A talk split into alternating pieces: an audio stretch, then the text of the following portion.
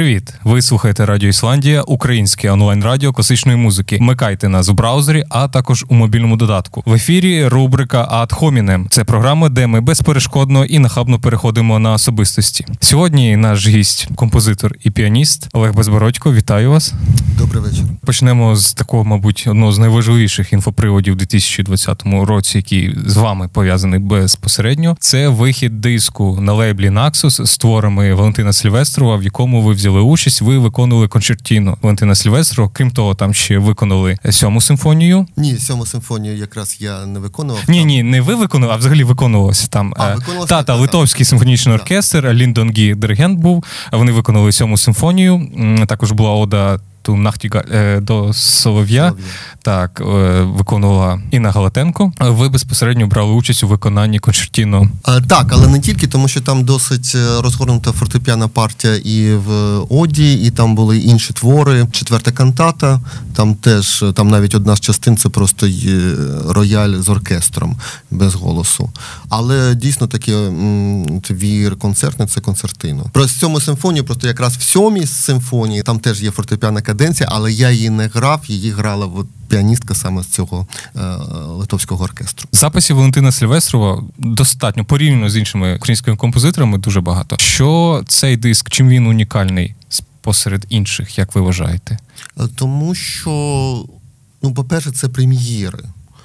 Тобто навіть і четверта кантата, і Ода з Солов'ю саме в такій версії це прем'єра. І звісно, що концертина це прем'єра. До речі, от я мав таку честь навіть грати прем'єру цього твора в нас в великому залі е, нашої національної академії. І якраз це було в день 80 е, було років е, з дня народження, ну тобто самому Валентину Васильовичу. І так дуже просто дуже приємні спогади е, про це. Записував оркестр е, литовський. Так. Під керівництвом Ліндон Гі. Ну, логічне питання, чому не український оркестр? Хто вирішував це питання? Продюсери? Чи, можливо, не домовилися з українським оркестром? Чи відома вам така інформація?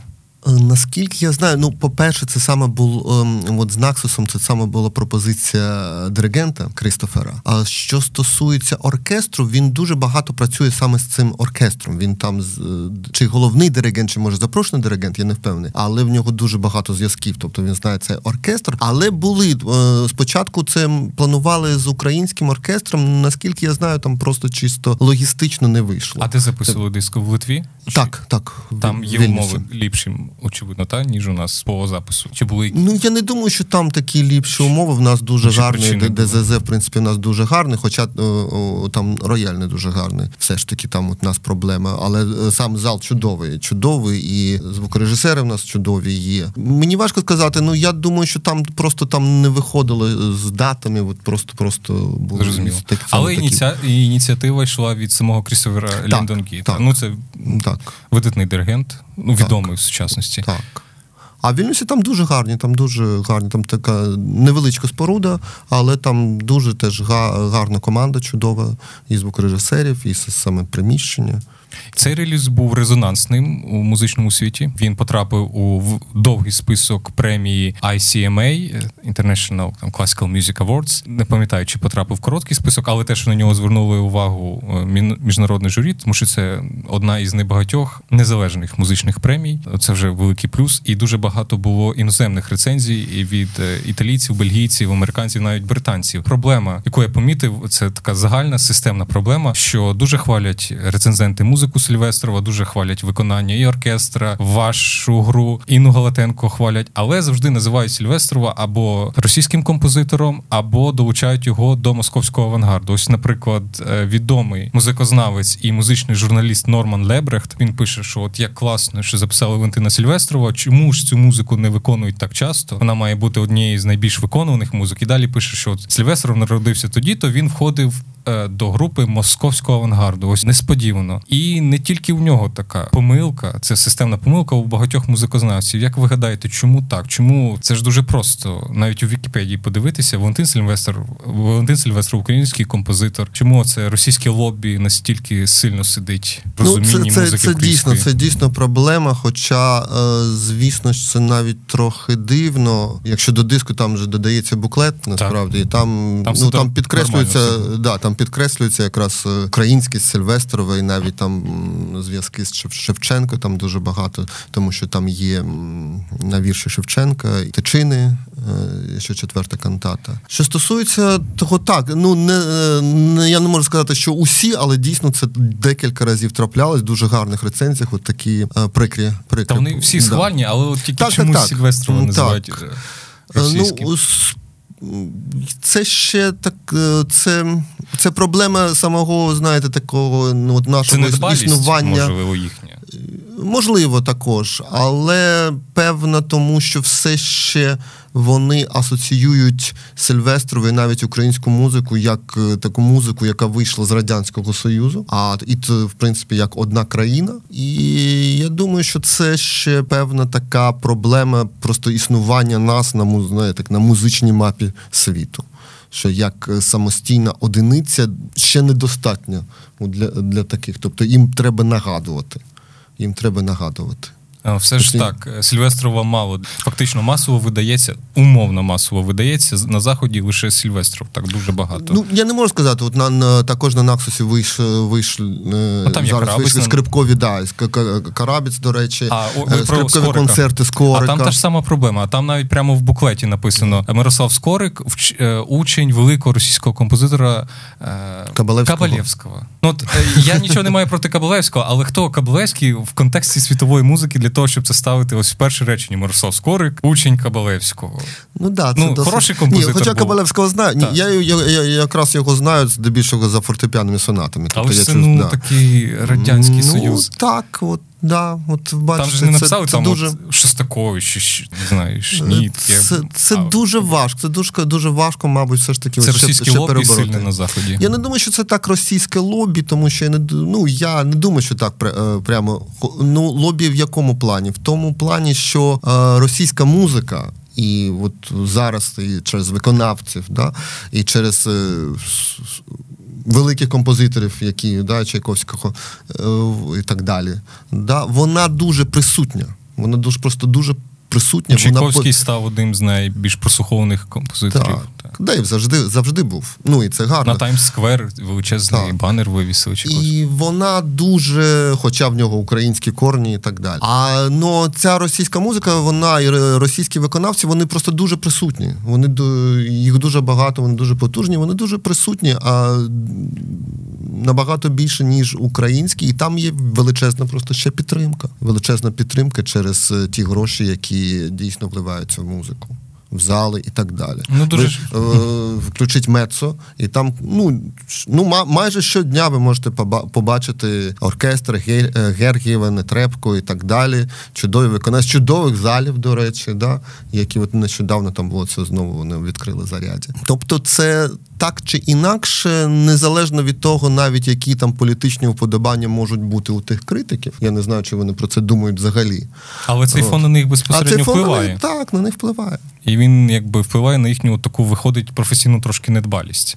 Так. Про вашу кар'єру піаніста ми вже так почали. В одному з інтерв'ю ви розповідали, ось ви три роки вчилися у Швейцарії, і ви навіть згадували, що ви переграли руки в якийсь момент у Києві, тому що були погані умови, холодно, не ну, не опалювалася консерваторія. Ви переграли руки і навіть хотіли змінювати професію. Яку ви професію хотіли піти? Як ви тоді бачили свій шлях? Я вже не пам'ятаю, мабуть, щось таке з лінгвістичне. Правда? Так, я досить захоплювався тоді мовами, ну особливо англійською. Це досить гарно. Скільки ви мов знаєте? Ну, дві: англійську, французьку, вчив німецьку, так навіть читав, якщо ну там, коли потрібно було особливо там е, читати книжки, то німецькою читав, навіть трохи розмовляв, але але все ж таки забув. Французьку теж забуваю, тому що дуже мало спілкуюся. Ви навіть на Кубі виступали. Та, А, да, іспанську теж так трохи вчив. А як ви потрапили за ролями на Кубу? Просто у вас там є такий перелік, виступали там, там, там, в європейській країні і Куба. Куба, це було щось. Е, це було досить дивна така поїздка. Е, це був фестиваль. Ну, ви розумієте, що Куба це комуністична країна. Це було 97-го року, і це був, е, ну, ви знаєте, були такі антиімперіалістичні фестивалі. Вони так і називалися? Вони так і називалися. Да, вони так і називалися. Яка їхня мета була зруйнувати? Ну, об'єднати молодь, прогресивну молодь світу. Вам ну, вдавалося? Ну, ну я я, ви, я яка... тим не займався, але там, знаєте, там були досить досить такі цікаві люди, тому що там були, там побачив, знаєте, справжні ці троцкісти. Правда, в 97-му році троцкісти. Ні, є, вони є, вони є. Навіть е, зі штатів там були троцкісти. Автентично. Так. Автентично, так. Да. Чи якісь там бразильські комуністи. А що ви грали для них? Я щось таке дуже революційне грав. Щось е, етюд Шопена, етюд Скрябіна, таке щось революційне. Троцкістам сподобалось, мабуть. Справа в тому, що кубінці вони дуже допомагали там дітям, які постраждали від Чорнобильської аварії. Та медицина непогана. Так, да, да. І там був табір, де жили досить довго, декілька місяців, навіть до року, може і більше. Жили, проживали от е, ті діти із батьками. І кубінці вони все оплачували. Там там дуже добре, от таке оздоровлення було.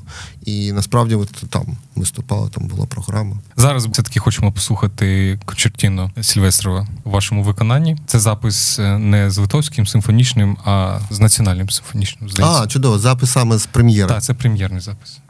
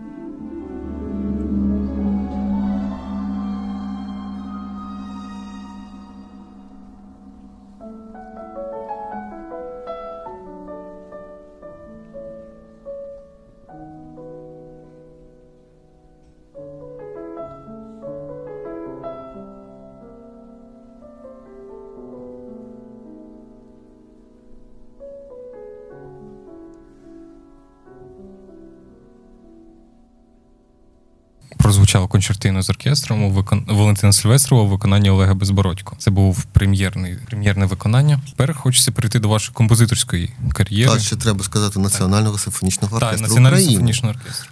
До речі, забув спитати, а Валентин Сильвестров при- був присутній при на записі в Так. Е, Це правда, що він страшно вимогливий до виконавців? Так.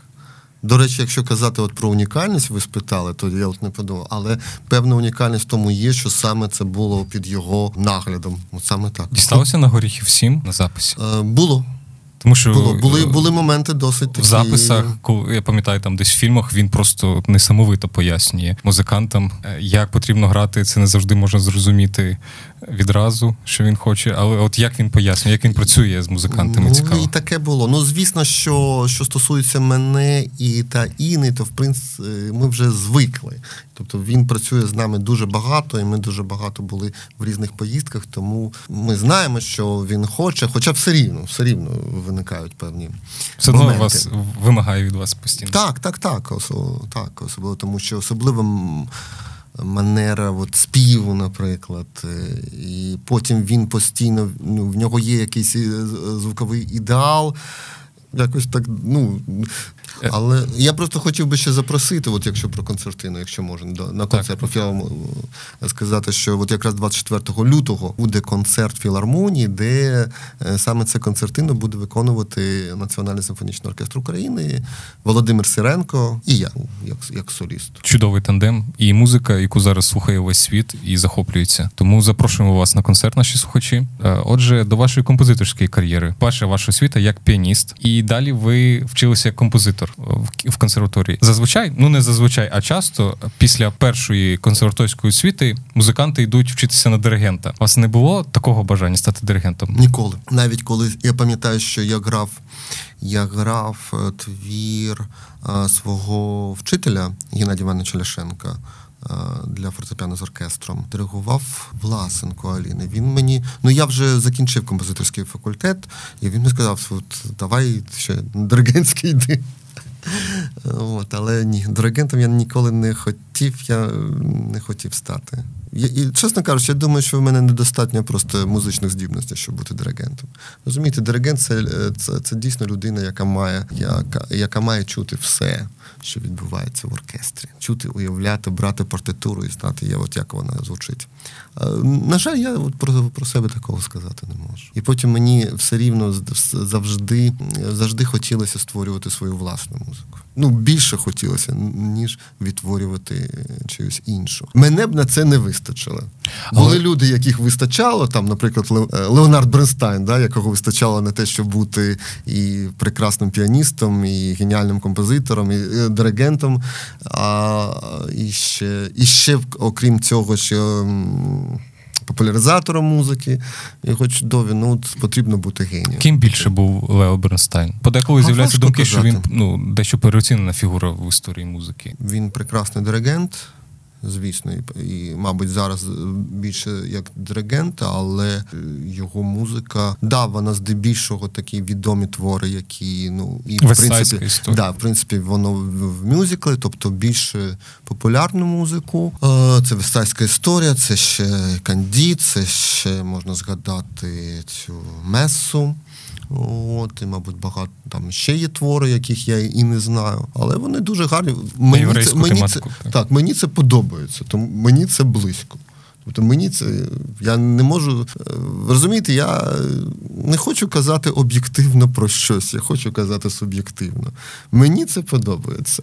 Е, І потім це дійсно так дуже, дуже харизматична фігура. Тому що от не так давно хтось, здається, мій друг теж чудовий композитор Віталій Вишинський. З кимось ми розмовляли про те, що ем, фільм є, про те, як Бернстайн він ці лекції Так. Лекції, і там якраз про п'яту симфонію, як е, Бетовена, як е, він пояснює е, сонатну форму. Ви розумієте, це, ці лекції вони ж були з, на по американському телебаченню. Вів, він вів там програму, і це було протягом багатьох років. Тобто ми не можемо уявити собі розмір саме популярності, наск- наскільки він був популярен на заході. Просто до нас це не доходило. Ми знаємо записи, ми знаємо твори, але він ще був просто такою. Американці його сприймали Ну, це був кумир, фактично. Да, у нас. так, Зараз, До, до речі, про нього фільм знімає Netflix.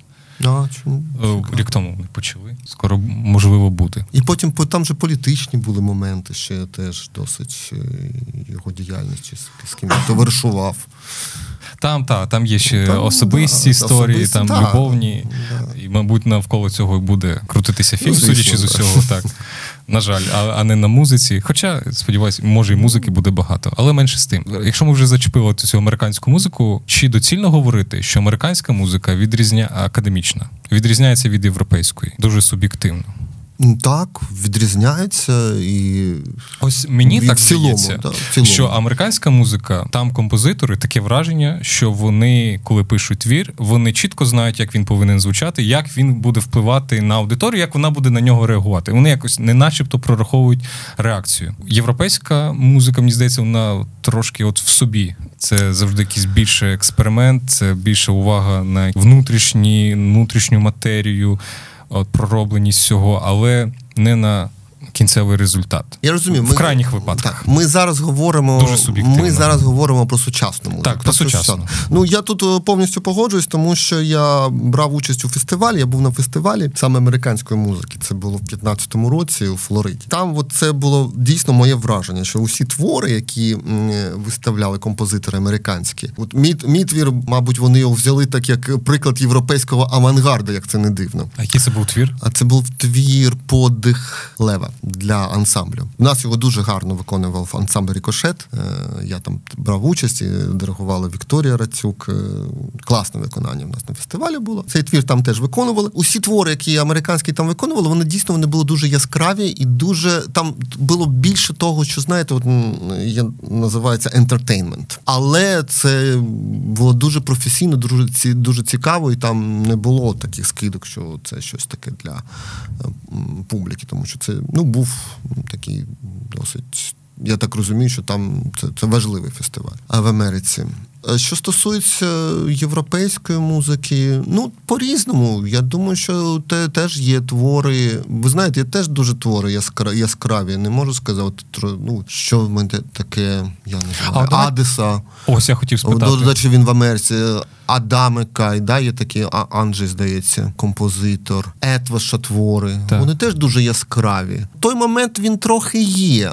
Насправді, мені здається, Ну, що. Адес більш такий американський. Ось він навіть на Гремі його номінували е, диск з фортепіаним концертом, там, де Так, Кирил Гірштейн виконує. Він живе в Америці, але він, е, він англієць. Британ, так, да, він англійський. британець, і про нього я трохи читав. І що коли він був зовсім молодий, а в нього твори є. Як там, там щось про іграшки, така життя іграшок, здається. Що я можу плутати. Це один з перших його творів. Ну просто такий божевільний твір, саме з, з точки зору майстерності. І його називали, коли він вчився, йому було 19 років. Його в Англії називали першим Бриттоном. Тобто він неймовірно талановита людина. Неймовірно. А Давайте я вам буду називати композиторів, які входять в топ 10 композиторів, які- твори яких найбільше виконують у світі. Це статистика британського порталу Bachtrack за 2019 рік. За 2020 вони не зробили. Вони сказали: ну як ми можемо Мгм. робити статистику, коли третина подій взагалі не відбувалася. А я буду відповідати, чи я їх знаю, чи ні. Е, а-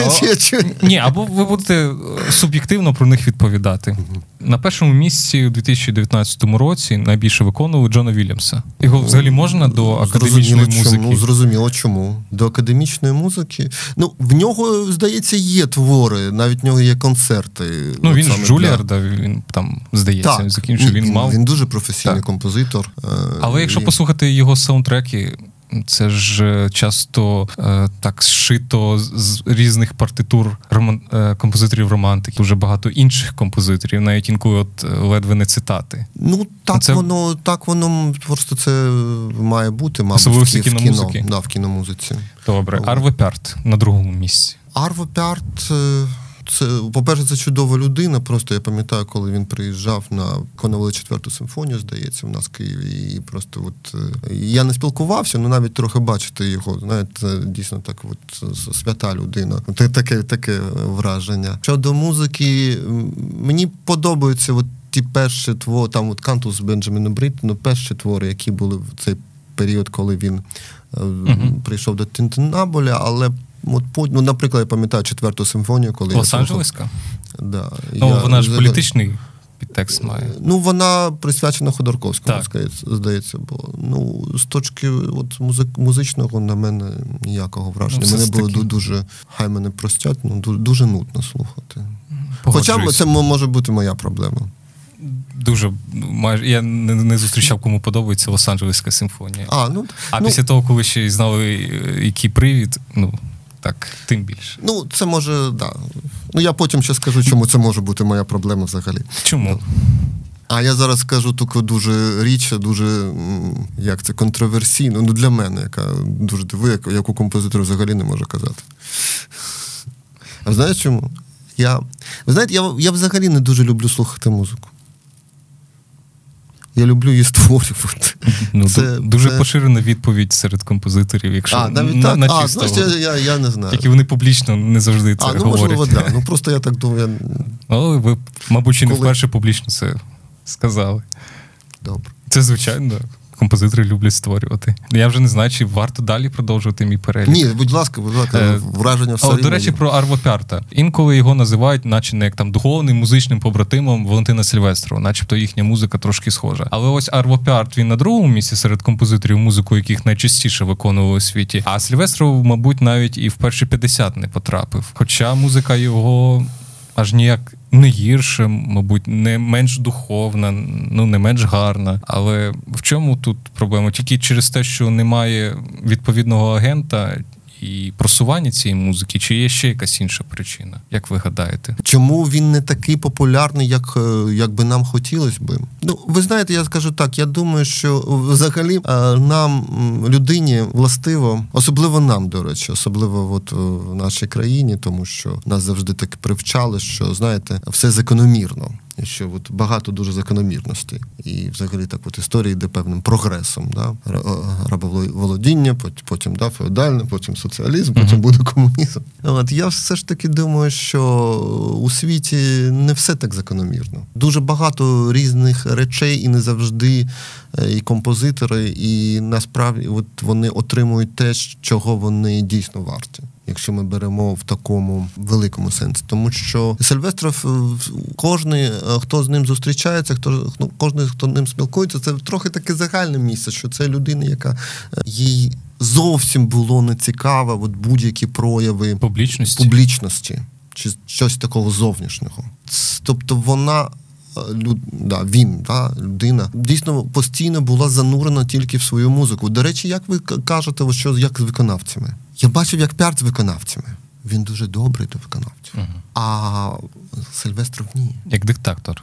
Як диктатор, і в нього просто він, він не стримує себе. Я так думаю, що просто навіть через це, і я знаю, що були випадки, коли в нього не відбувалися якісь виконання. Ну це ще з радянських часів, дуже важливі саме через те, що от через його такий характер. До речі, не тільки Валентин Сильвестров, а й інші члени так званого київського авангарду, вони теж не надто публічні. А часто вони навіть заперечують свої досягнення, того, що вони робили якусь нову високу музику іншого штибу. Вони навіть це вже зараз заперечують. Ви знаєте, я взагалі е, от завжди мені е, здавалося, що- це властиво киянам, в принципі. Відмовлятися від е, Ні, не відмовлятися. Це взагалі так люди, знаєте, дуже спокійні, які самодостатні. самодостатні. Я дуже гарно розумію в цьому плані Сильвестрова. Ну, я, ну, тобто я не розумію, я про це, ну, маю, це проекція моїх відчуттів, але мені музика Сильвестрова дійсно вона дуже близька е, своєю, як би мовити, своєю київськістю, отак можна сказати. Е, От, тому що, знаєте, для мене таке щастя це спокійно ходити вулицями, пагорбами Києва, і в принципі нічого іншого і не потрібно.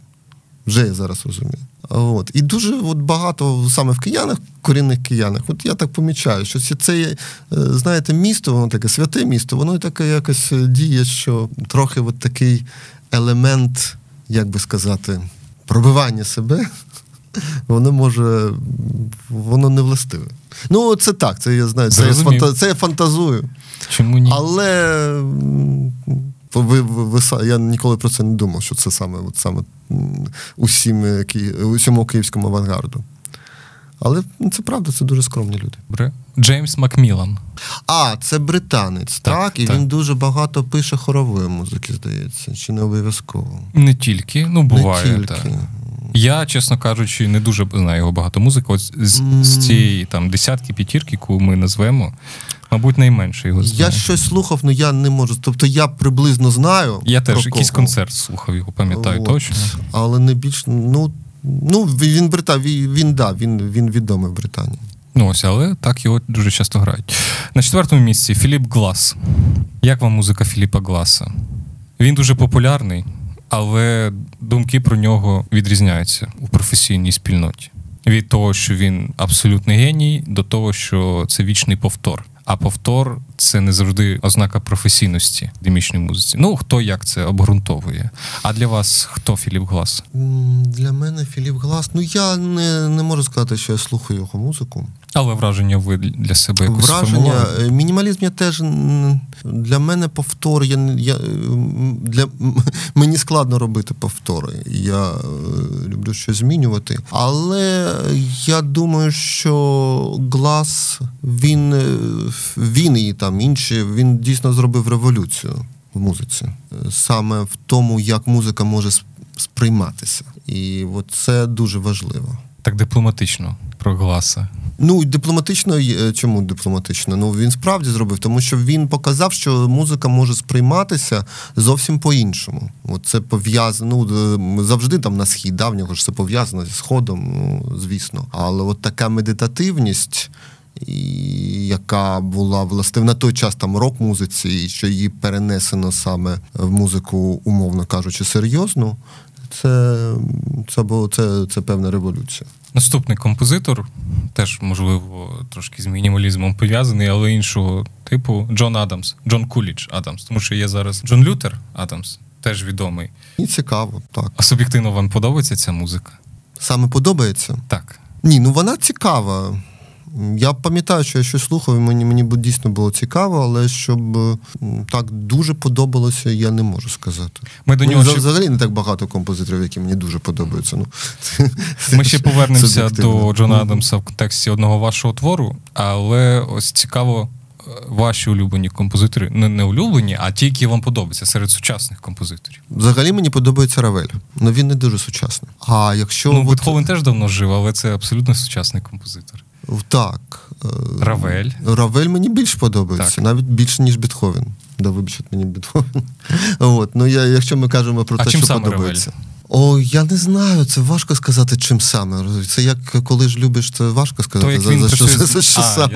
я. От, ну, мені дуже це просто це ду- дуже близько до мене. Я, я думав над тим, чим саме. Ну там можна багато казати про його твори. В нього, в нього постійно є якийсь такий потяг, е, пошук чогось не, не, невимовного і постійний дуалізм, як Ерос і Танатос, от як Болеро.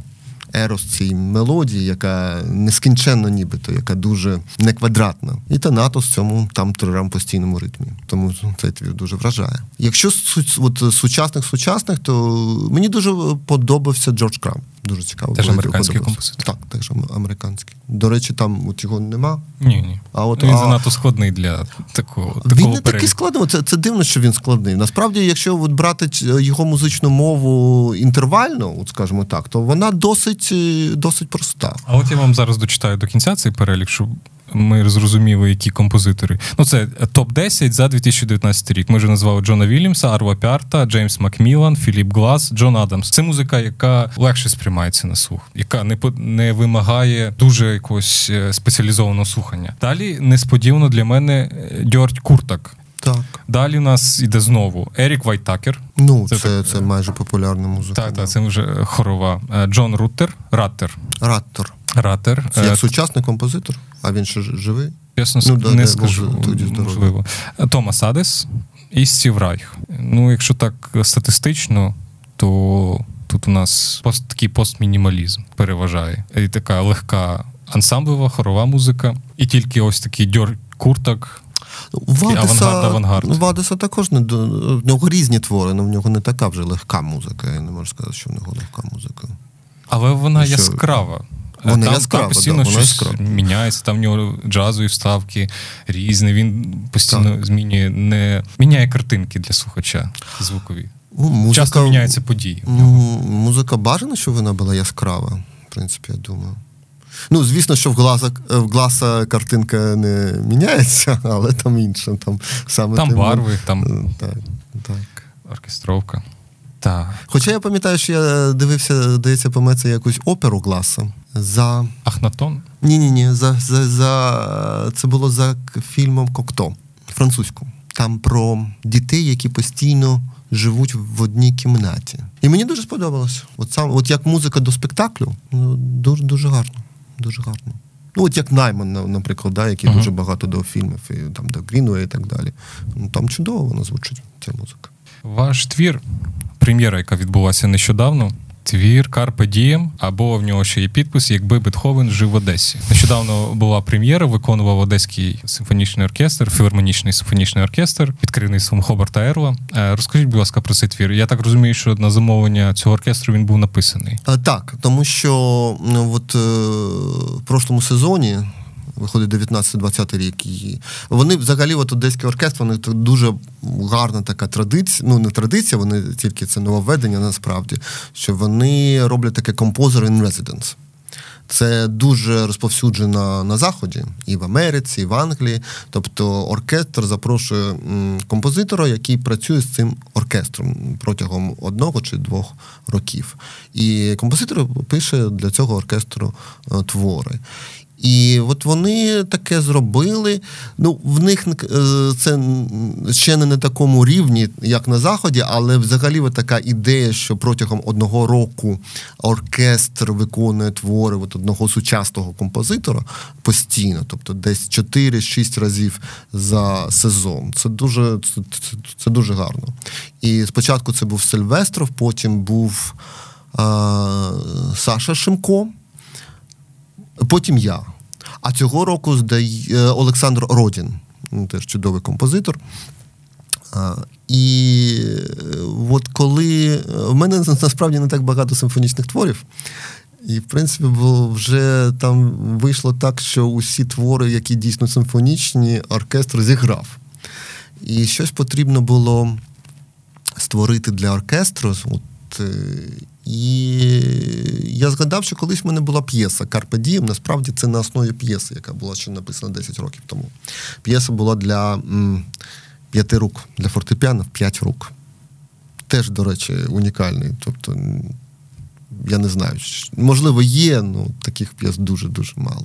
П'єса починалася також цього з п'ятої симфонії Бетховена, та-та-та-там. І я почав, тобто я подумав, що це дуже гарно було б звучало в симфонічному оркестрі. От і так вийшло. От я написав, я майже вже закінчив е, цю п'єсу для оркестру, коли почалася пандемія. А ще так співпало якраз е, 250-річчя від дня народження Бетховена. Так, і я думав, що це да, тобто там і п'ята симфонія Бетховена, тобто до е, року Бетховена, до для Одеси. І так, чому якби е, Бетховен жив в Одесі? Тому що е, насправді там основна тема цього твору це не п'ята симфонія Бетховена, а там моя тема, яка починається е, відразу після вступу. Це та-та-та-там. Е, Друга нотка вона понижується. Там парам. Пам, і виходить мотив, який має дуже такий обличчя, дуже єврейське одеське обличчя. Тобто, і там тема, яка дуже схожа на, ну, на таку тему, яку як, як я собі можу уявляти, я не, не знаю, я не, ніколи не грав єврейську музику. Е, як там саме ну, як би грали там на, на якихось клезмерських е, клезмерський ансамбль, там на весіллях. І тема, вона для мене завжди ця тема. Вона існувала давно. До речі, більшість своїх творів я будую на таких темах, які ще створював колись колись дуже давно. І вона в моїй свідомості завжди, от в, в неї був такий характер, як то кажуть, що як в Пушкіна Пірве время чуми. Хоч вона мінорна, вона дуже весела, і тема як е, от постійно скрізь скрізь війни, скрізь які нещастя, що все рівно ми танцюємо. Ми танцюємо і ми радіємо з того, що ми танцюємо. Ну це насправді дуже розповсюджена так, така ідея, і ідея, яка досить часто пов'язується е, з єврейською музикою. Принаймні так для мене це сприймалося. І вийшло, що воно якось все співпало. Бетовен, Одеса, ця тема. І знаєте, це теж це трохи, мабуть, і випадково. Ну отак воно от, отак співпало. І ця музика, вона через пандемію, через я ж тоді не знав, що таке буде, що таке взагалі може бути. Ніхто не знав. Вона зазвучала для мене, зазвучала зовсім по-іншому. Я насправді трохи боюся цієї музики. Чому? А ви знаєте, от ту першу п'єсу, коли я написав, це було 9-го року. І після того, як я її написав, е, через два тижні почався свиний грип, свинячий грип. Пам'ятаєте, таке так, було? було було в 9-му році. От, і там теж був карантин. Тут я зробив оркестрову версію. І почалось от таке. А потім я, коли, до, до речі, зіграли прем'єру, я через, е, тобто не через тиждень, а через три дні захворів на, на, на коронавірус. І потім попав навіть в лікарню. Багато співпадінь. Так, да, дуже багато співпадінь. І, ну, але але але зіграли дуже гарно. Я дуже вдячний Хобарту, що він взявся от за за цю п'єсу, що він її зіграв. Пропоную і шикарно, так. шикарно просто грав. гарне виконання. Карпе Дієм, Олега Безбородько, виконання Одеського філармонічного оркестру, диригент Хобарт Ерл.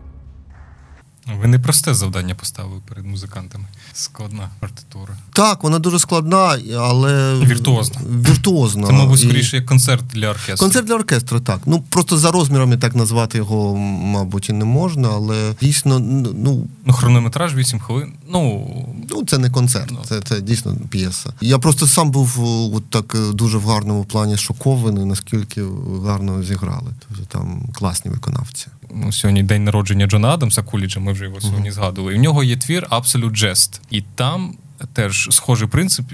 Він цитує і працює з матеріалом пізніх квартетів Бетховена.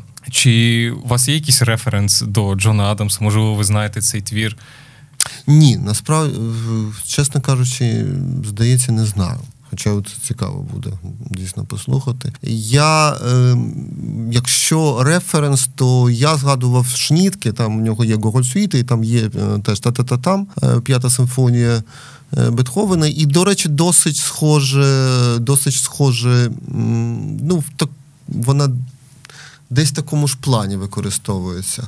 Але для мене як би сказати, от як воно вийшло, що так? Я, Мені теж було потрібно, я хотів е, створити якийсь яскравий твір. Тобто, насправді, Бетховен він важливий, але важливий не так Бетховен для мене з точки зору як композитора, як була важлива ця тема. Тобто, тут, по суті, Бетховена якби і не повинно бути так багато, як я зараз про нього говорю. Ну, для мене так. Для для мене Просто так. мене для слух мене... зачепив. Е, ну, воно цей має... мотив. І... Е, звісно, що він зачепив для того. Я його і туди і вставив і почав з нього, що він е, чіпляє. От за другим разом тобто, я вже почув, вон... що там 740 є. Так, е, там ще там ще є певні е, певні моменти.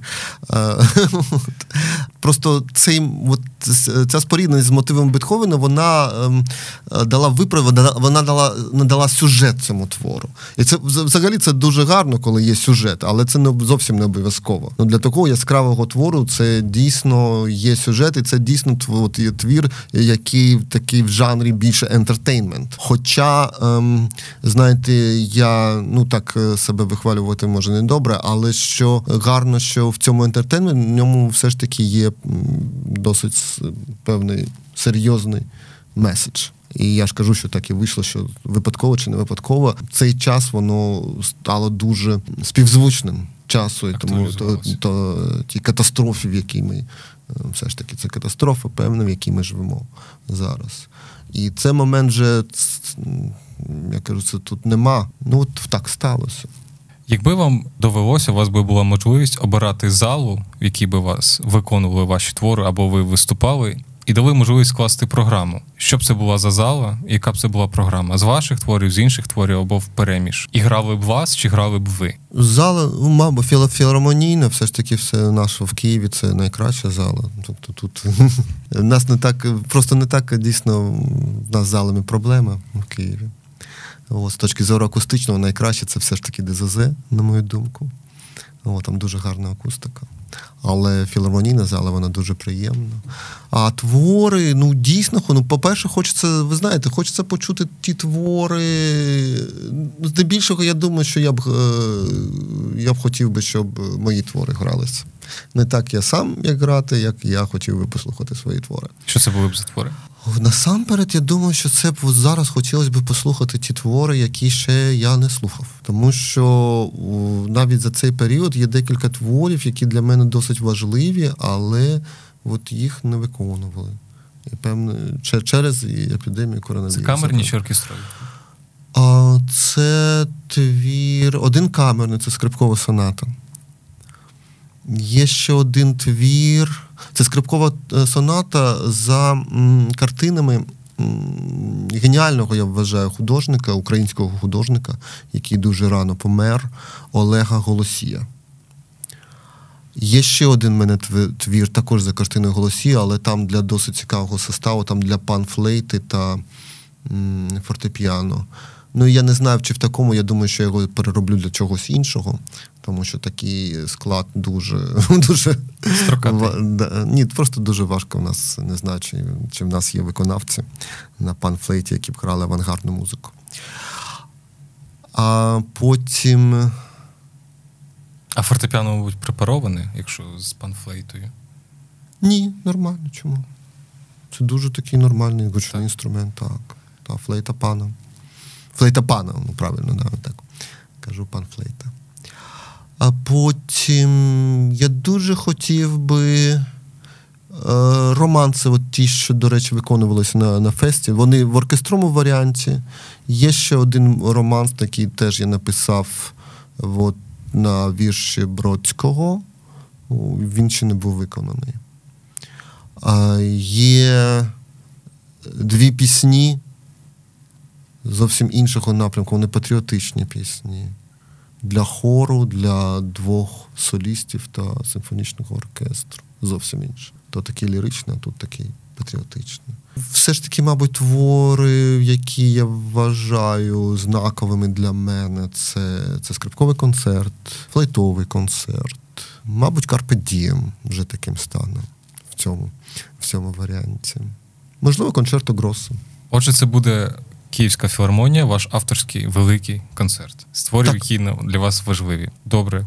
Дякую, що ви прийшли. Дякую вам за чудову розмову. Наші слухачі. Дякую, що ви нас слухали. Не перемикайтеся. Після нашої розмови звучатиме дуже дуже багато музики Олега Безбородька по сусідству з іншими композиторами, сучасними композиторами 20-21 століття. Дякую вам за увагу. Всім па-па. Дякую вам.